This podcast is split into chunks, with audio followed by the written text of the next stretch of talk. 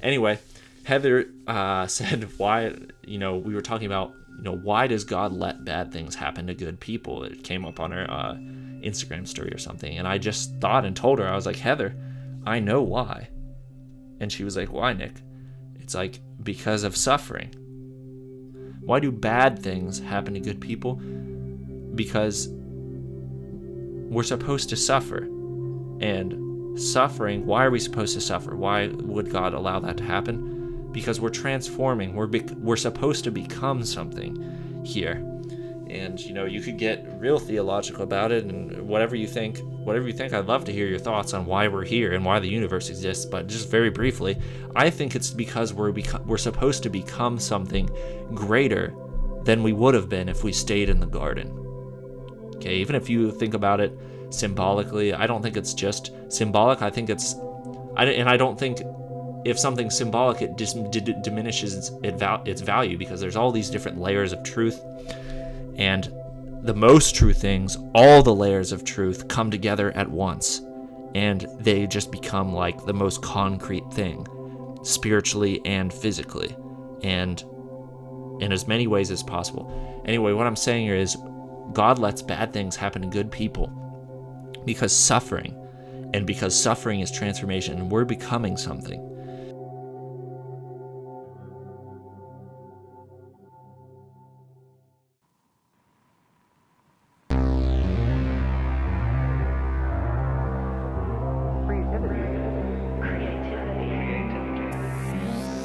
Hello, everyone. Welcome to the Creative Underground.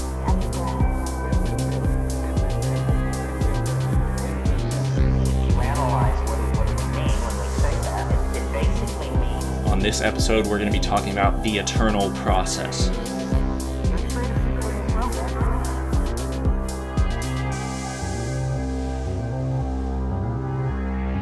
Welcome to the Underground.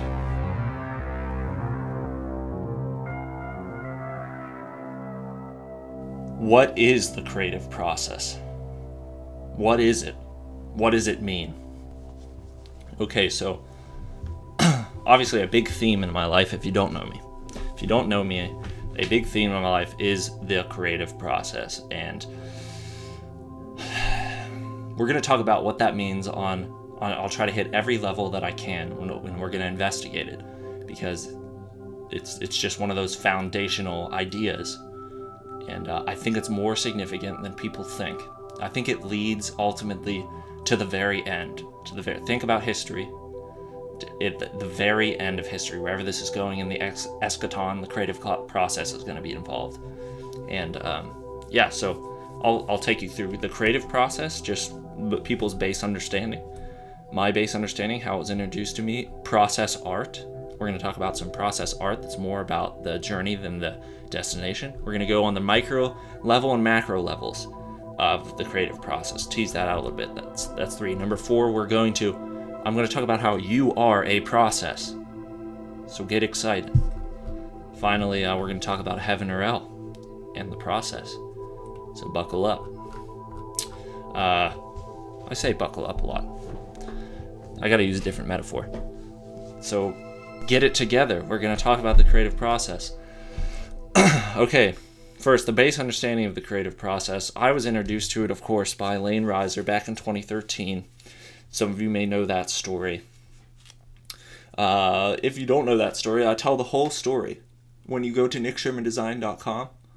Uh, the first two videos that co- co- show up on the homepage of my uh, artistic journey and the guys that were in CMAR and the cult with me and and I talk about what happens to your art when you die and what I do daily, what kind of art I make daily. You got to check that out. But the creative process, um, you know, I think it's it's kind of like this. You set up. Lane was big into this. Our creative process teacher in 2013. You set up a, a series of steps, and those steps help you to make the art freely without thinking how you're going to make the art. Maybe that's a, a simple way of explaining it. So, like, you know, like a factory, like a factory. We'll think of cold uh, uh, metal analogies, engine like analogies, very lifeless, very inorganic. We're going to think of steps. Okay, Lane always had this idea of letting the process lead. It seemed like you know we'd take three hats, we'd put uh, a noun and a verb and an adjective on on different pieces of paper, put them in three different hats, pull them out, and we'd let a a, a creature emerge from that prompt. However it happened, you know, whatever we got, we were stuck with, with no no matter how goofy. And to further emphasize the process, we would keep ideating on that really stupid idea, and that real like mine was house eating pointy toes that pats horses. There was something else in it. It was a house eating pointy toes that pats horses.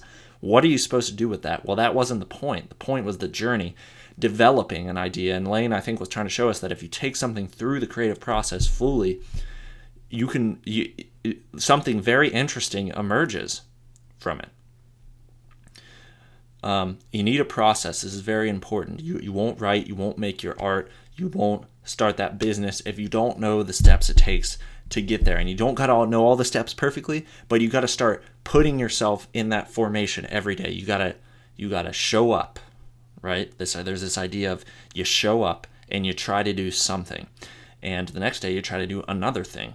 And pretty soon you'll see what things to do and what things not to do. And there you go. Your process is developing. And a result is going to come from that. Uh, Gustave Flaubert, who wrote um, in the late 19th century, early 20th century, uh, he had this idea that he makes his life really boring so that his art can be violent and expressive. And what he's trying to articulate there is about the process. You set up these steps, these mechanisms, these inorganic, like, put me in a box. It's not very, it, it's just not very compelling sometimes. But the result that comes from that sometimes is an electric charge. And you'll feel that the more you put yourself through that process, you'll feel the freedom of just knowing what of kind of art you're trying to make, um, what the steps are to get there, just aiming for that, and then letting your mind be free of what kind of result can take place. You know, it's something like that. Uh, okay, so that's the creative process in its in its base form. We can talk about process art. Some people the the art making is more about the journey than the actual result. That's a cliche of cliches, but you know, sometimes cliche things are true. They're at the they're underneath of everything and they stick around because there's something fundamental to them about our existence. So don't discount them. Okay. Uh, sitting and thinking. Well, that's I'm reading directly from the screen from my notes, Nick. Don't be dumb. Uh, one time, I was at my apartment on Fifth Street, and I was making this collage of pieces for the Cream of the Crop. First time I entered Cream of the Crop back in 2018, and uh, it's a bunch of pieces of paper stuck to wooden boards that are cut up into different shapes and then re-screwed together and I paint over top of that. I just threw it all at I just threw the kitchen sink at this art that I wanted to make because I wanted to express.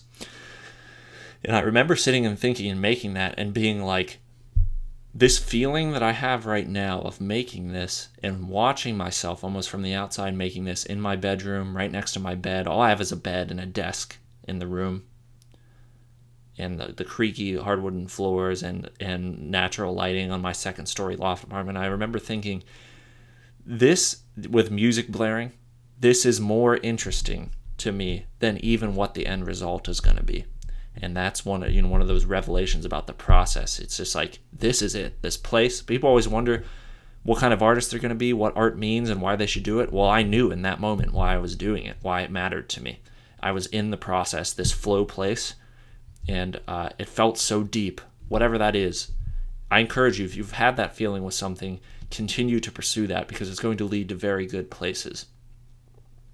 Hopefully, unless the thing that you feel really good doing is super evil, then, you know, this is complicated. All right, I'll try to continue to explain. In Townhouse A4, my freshman years of college, we made art before we even made art. All right, we made process. We just played. That's kind of what it is, the play state. You know, you got to loosen up a little bit. Just kind of do some loose associations. And someone yells out one thing and then someone riffs on that. And when someone has, people have wit battles and they're joking, they're engaging in the play. You know, they're just, they're having fun, blowing off steam, engaging the play. Loose association, right? Um, yeah, that's what we do when we go to Kroger's. We sometimes we'd play our own music on the way to Kroger's, like we'd sing, and in uh, June would just have the ukulele in the back, and we'd come up with these songs, just riffing and we'd we'd jump on the furniture and we'd dance and we'd just be done.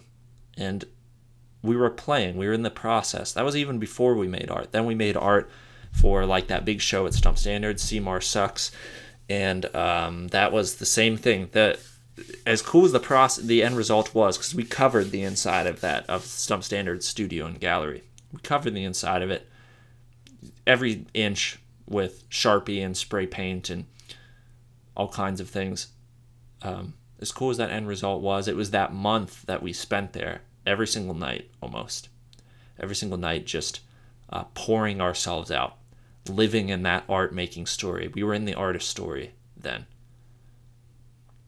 The 300 Days of Dan. There's a, there's a piece of process art that uh, that I just posted on my Instagram. Actually, you can look at that. Um, but for 300 days, I did these five minute thumbnail sketches, one thumbnail sketch a day, and I just wanted to see what emerged out of that. If you just take five or 10 minutes, where, if you just took five or 10 minutes of your day and did something artistic that you wanted to do, make a little thing you wanted to make, where could that lead?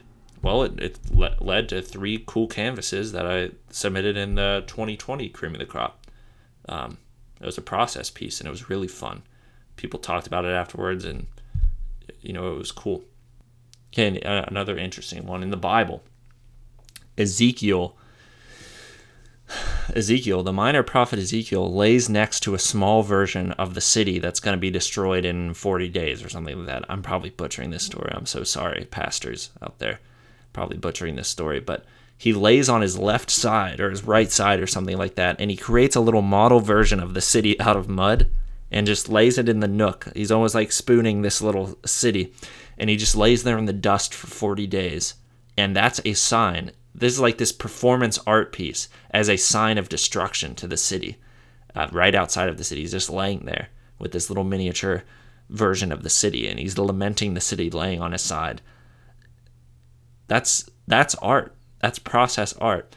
You see all kinds of crazy stuff. People document them knowing all day they're going to get shot in the arm with a 22 and yeah, this one guy would let people shoot, let his friend shoot him in the arm with a 22, and he just he documented what it felt like in the the anticipation of that all day long, and uh, you know, just weird. And that's a profane example. Obviously, that's a profane example. I'm not encouraging people to do that, but that's the process. Walking on your knees around a pile of salt for eight hours a day. That was another process piece of process art I uh, saw one time in a book or something this guy, this one artist, you know, just, uh, you know, that's probably really painful. But there's this pile of salt in the middle of the floor, and he's just walking on his knees eight hours a day. You know, that's kind of Ezekiel like. That's biblical in its proportions of process art. What I want to say is that process also is like a micro level thing in our day to day lives in the mundane, but it's a macro level thing too. It's a meta thing. The whole universe is a process, but here we are with our little morning routine process and it's all patterns. The process is all patterns, and we see these over and over again. Okay, and the patterns stack up from the littlest morning routine to all the way in the universe. Uh, the universe is not a random occurrence. I, you know, how could it be? It's too patterned. Math is a pattern. Two sticks are always going to equal two sticks.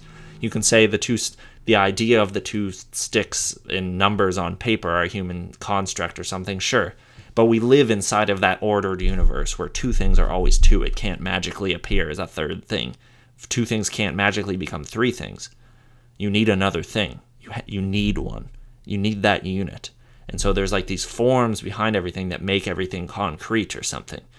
Um, uh, people are interesting patterns as well. That's what the idea of archetypes is from Carl Jung. I remember watching the extremely goofy movie you guys like this movie where uh, Max Max is like going to college, and uh, you know his his dad Goofy, of course, is uh is loath to have him leave because it's gonna be an empty nester, and he goes out with it. Max goes out with his two dumb buddies, PJ and uh, Bobby, and I remember watching Bobby specifically and being like, "There's that class clown kind of guy. He's kind of he kind of sticks his foot in his mouth a lot, and uh, um, he thinks he's a lot better with women than he is, and I'm like, "There's this is a certain kind of guy. I've seen this guy before, even in my friend groups, you know.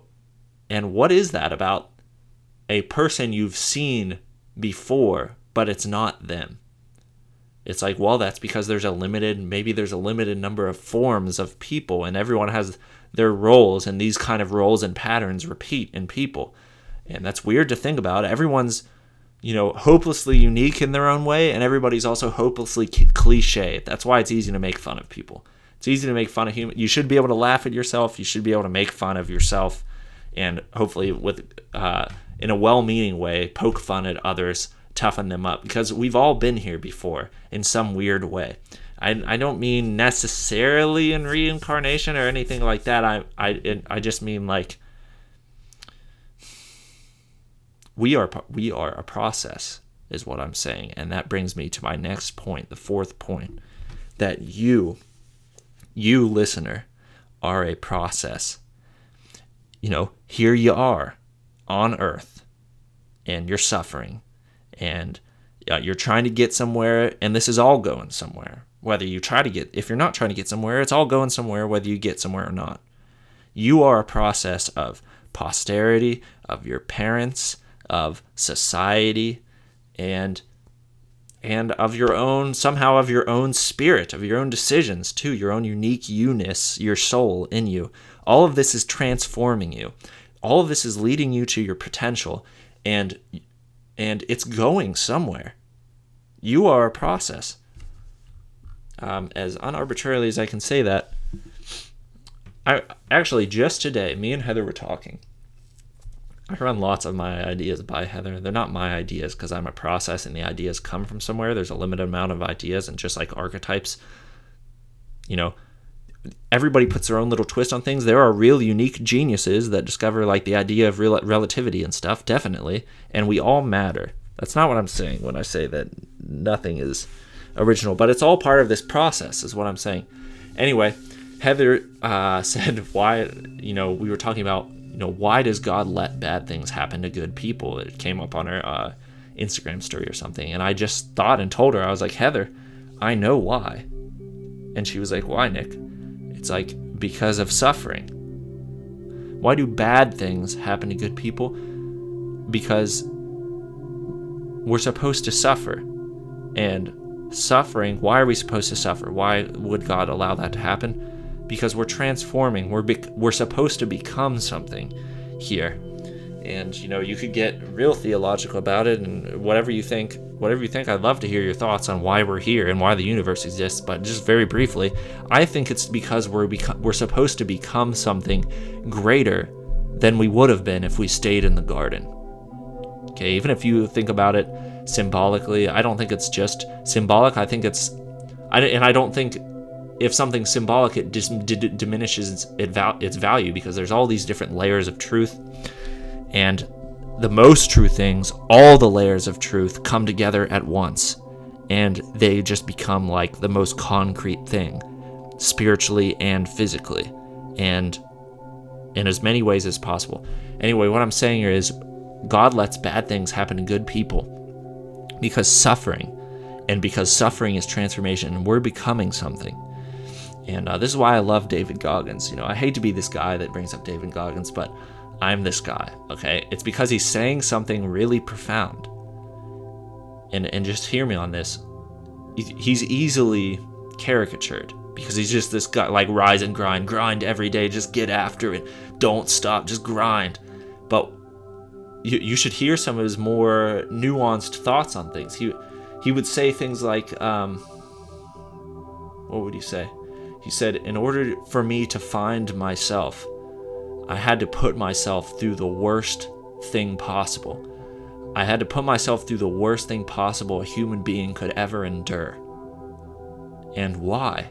Why? Because he knows that suffering transforms him. And he's just kind of intuitively figuring all this stuff out. He would say, you know, he doesn't read books, he reads his own book. The thing with Goggins, you gotta understand, some of the things he says sound stupid. I'm telling you, the things he says sound stupid because he's not that kind of educated. He's not like he's very original. And so he says things like he reads his own book because what because he's speaking almost symbolically. He's saying that that uh I'll give you another example. Okay. He says in order for you to become he said if someone asks him no, this is what he said. He said he tells kids, Do you know who you are? He'll ask kids if they want advice, Do you know who you are? And he says that if they say they don't, if they don't know who they are, then he'll say, I can't tell you who you are. Because they need to go on a journey of suffering. And there is something about suffering that burns off like personas and constructions that you make and reveal a more authentic you. Now, I'm not saying that can't go badly because too much suffering can kill you. And sometimes suffering makes people bitter and warps them. But there's some there's some sort of like right response that happens if you suffer well even if you suffer badly at first, but then you pull it together like moment a moment here and moment there and you start to see why am I going through this? Well, I'm getting stronger and I'm learning things and I'm becoming something. And that's what Goggins is trying to say is that we have a tool at our disposal and it's something like the tool given to man in the garden with the with the apple of good and evil and then the fall. It's something like uh, uh, just the sweat of your brow and the toil of the earth. And through that, you'll be start to reveal your potential because your your uh, these things that are beyond you that are being imposed on you and inflicting pain they are hardening you and they are making you more aware of what the world is like. I know some people in my church that man if you just could recount the suffering that's come on their families and their children and the things they've had to watch their ch- happen to their children like the excruciating things that you'd have to watch happen to their children, and uh, and they're just the kindest, sweetest people, and uh, that's because that's because of the suffering, and we try to avoid that, and we ask why does God let this stuff happen? But that's why, because you're going to become something. Um, you know, we'll come back to that. You come from a process of history, even if you're a process, you come from a process of history, and that's why it's important to consider history carefully and not just discard it as something that has no value to you uh, or that is just outdated ideas. You come from those ideas. You're built by those ideas and they're in you. And there's the idea of rescuing you, you know, rescuing your, your dead father. And uh, when you go into books, literature, things that were written in ancient history or, or before you, you can start to understand what those fathers have fathers and mothers have to say to you. And you can carry their message forward. You can bring it out of the darkness and bring it forward with people. Uh, and that helps them live on in some weird way. That helps them live on. And uh, and you're just carrying it down the line you're continuing the process i think you're better for that when you do that one of my favorite clips that's from like the opening of this burial song actually, it was the opening. Noah and I talked about it on episode two. I just realized when I was writing down these points why I like that, uh, why I like that intro to the song so much. Uh, it's from the movie Ghost Dog, and it's got this ambient music in the background. It's from the the electronic music producer Burial. The song is called uh, "Gutted," and the guy in the opening line it's real this real dramatic eerie music and he says me and him were both from different ancient tribes and now we're both almost extinct. But sometimes you've got to stick with the ancient ways the old school ways.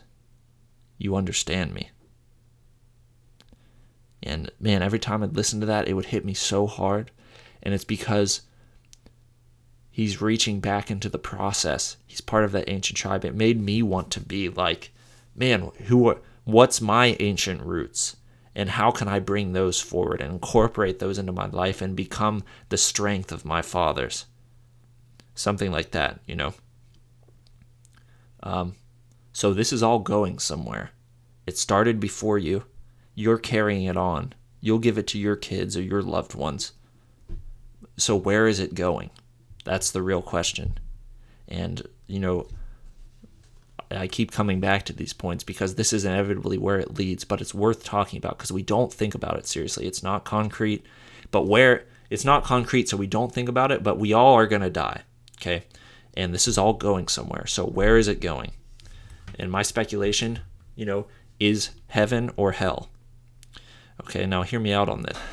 Okay, it's going to heaven or hell. And just kind of reframe this idea for a second. Let me help you reframe this very offensive idea. I'm going to help you reframe it, okay? When someone tells you you're going to hell, I just heard this the other day. This is genius. The thing is is that is that you can go to hell. Like you know, and you know this. If you lie, if you steal, if you are dishonest, you know, you're dishonest with people, you hurt people, uh, that leads to such a dark place eventually. Even here in on this earth, it leads to a place where no one likes you, and you don't even like yourself, and it can lead to a kind of isolating and painful existential place that uh, you you do drugs, right? And you uh, you steal from people in order to get the money for the drugs, and then people's trust in you is broken. They don't even know who you are anymore. You're becoming something that they can't even deal with. They literally can't even deal with. They got to get rid of you because you're inflicting too much pain on everybody. That's a that's a hellish place.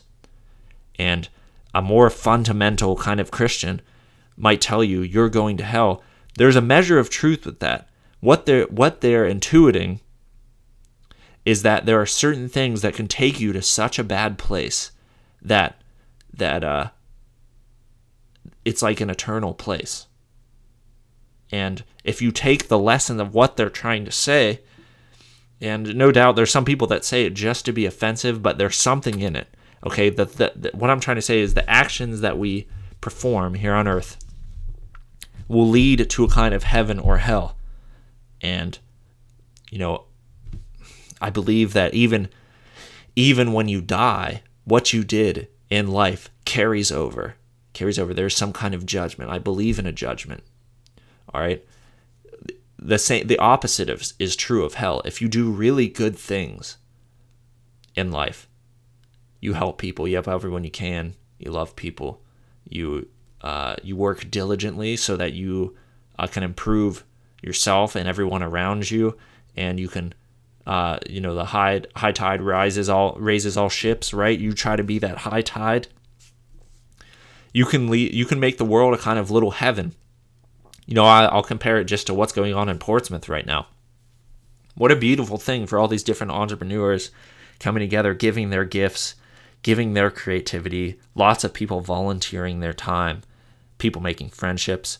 Sure there's pettiness and there's you know if you want to take a really cynical view, you could just be like, "Oh, this is going to lead to gentrification in 10 years and then no one's going to be able to afford anything and it just won't be like you know, I hope I hope that's not it. I hope it just continues to be a, a tighter knit community, and we keep bringing this little slice of heaven to Portsmouth. Connor and I were talking about that in the last episode about uh, how you know Glockner can use its resources to do really meaningful uh, story building, community building things here.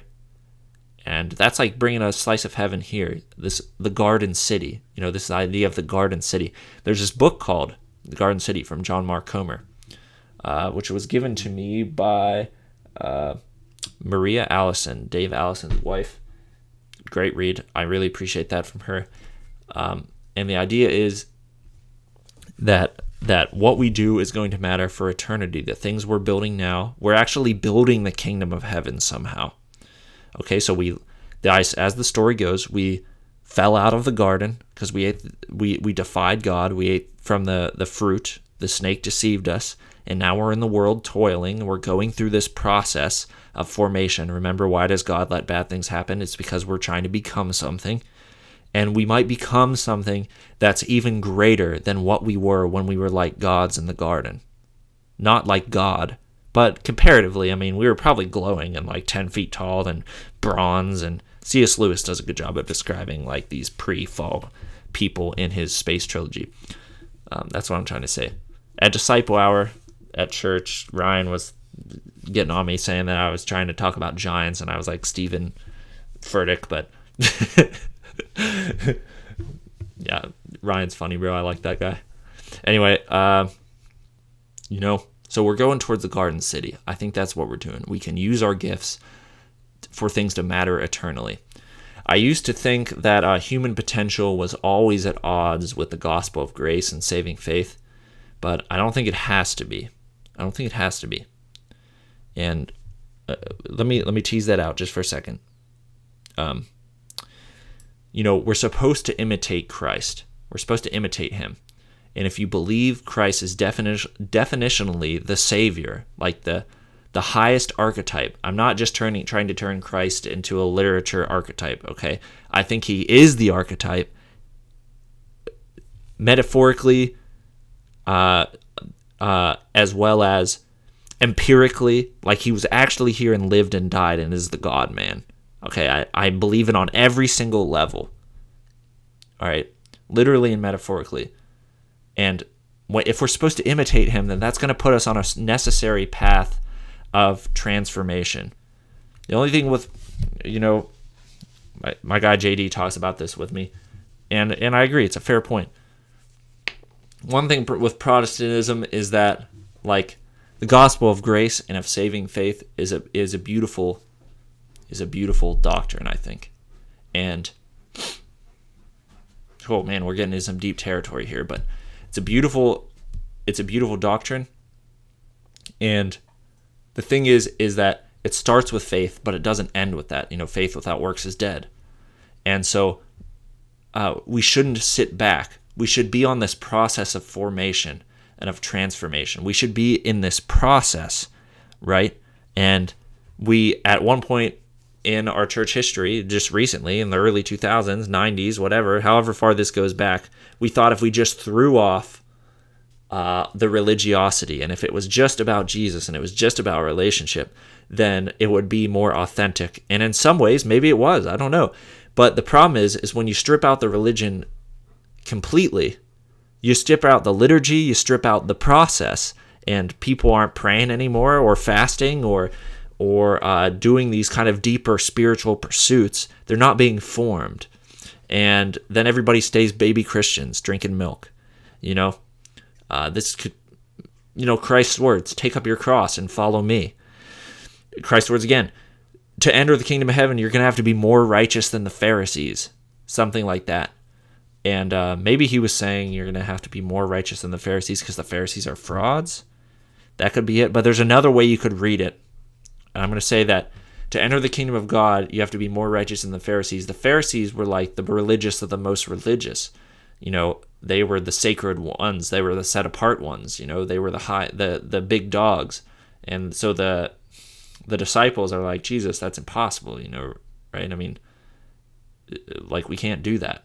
We we can't live to that standard. And Christ probably was like, yeah, you can't because you need me in you. Christ needs to be in us. We need to be imitating the Savior. Um, you want the Savior in you. You want to invite that Spirit in. Uh,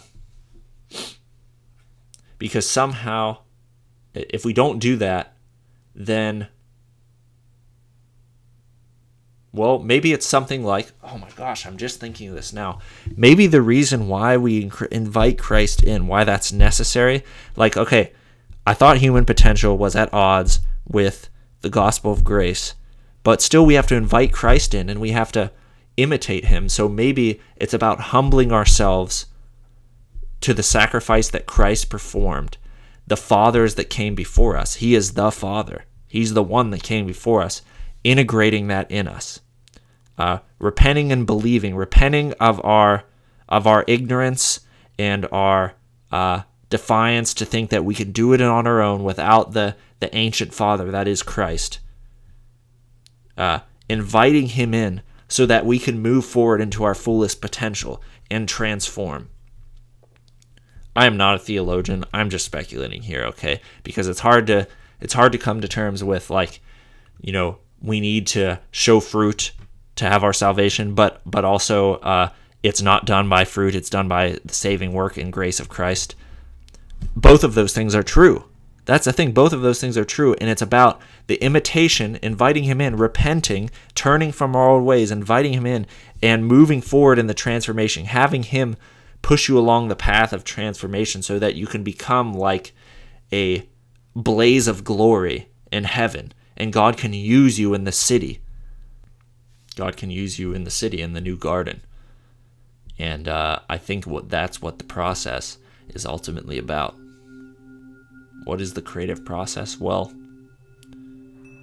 on one level, it's about doing you on the on the lowest level. Maybe it's about um, getting yourself in order, taking care of the obligations in your life, doing the things you need to do to make a good life and uh, be good to the people around you. Secondly, finding the thing that you're supposed to do and setting up steps so that you can carry that ever out every day and, and get good at it and live up to your potential and deliver your gift to the world. And on the final level, it's about where this is all going, this big narrative story that we are in right now.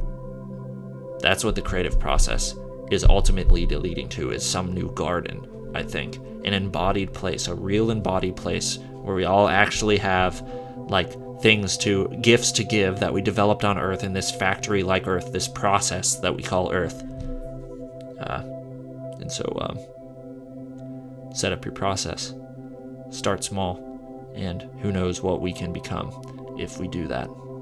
Uh, if we're aligned properly if we invite the the savior the christ in the the uh, the unarbitrary savior like literally the one you know the turning point of history from the center of the timeline, um, the person that we get our values from that are underneath everything in America, the idea that you have infinite worth in yourself, that that you know that's a Christian idea, the idea that you should love others unconditionally. Um, you know what I mean? Without that humility of accepting that, how how can we expect to bring our gift into eternity. I don't know. I don't know. That's what I'm thinking. so, thanks for listening, guys. We went a lot of different places there. If you have questions, reach out to me. Um, I'm trying to work through these ideas. Obviously, I'm not. Um, obviously, I am not all knowing.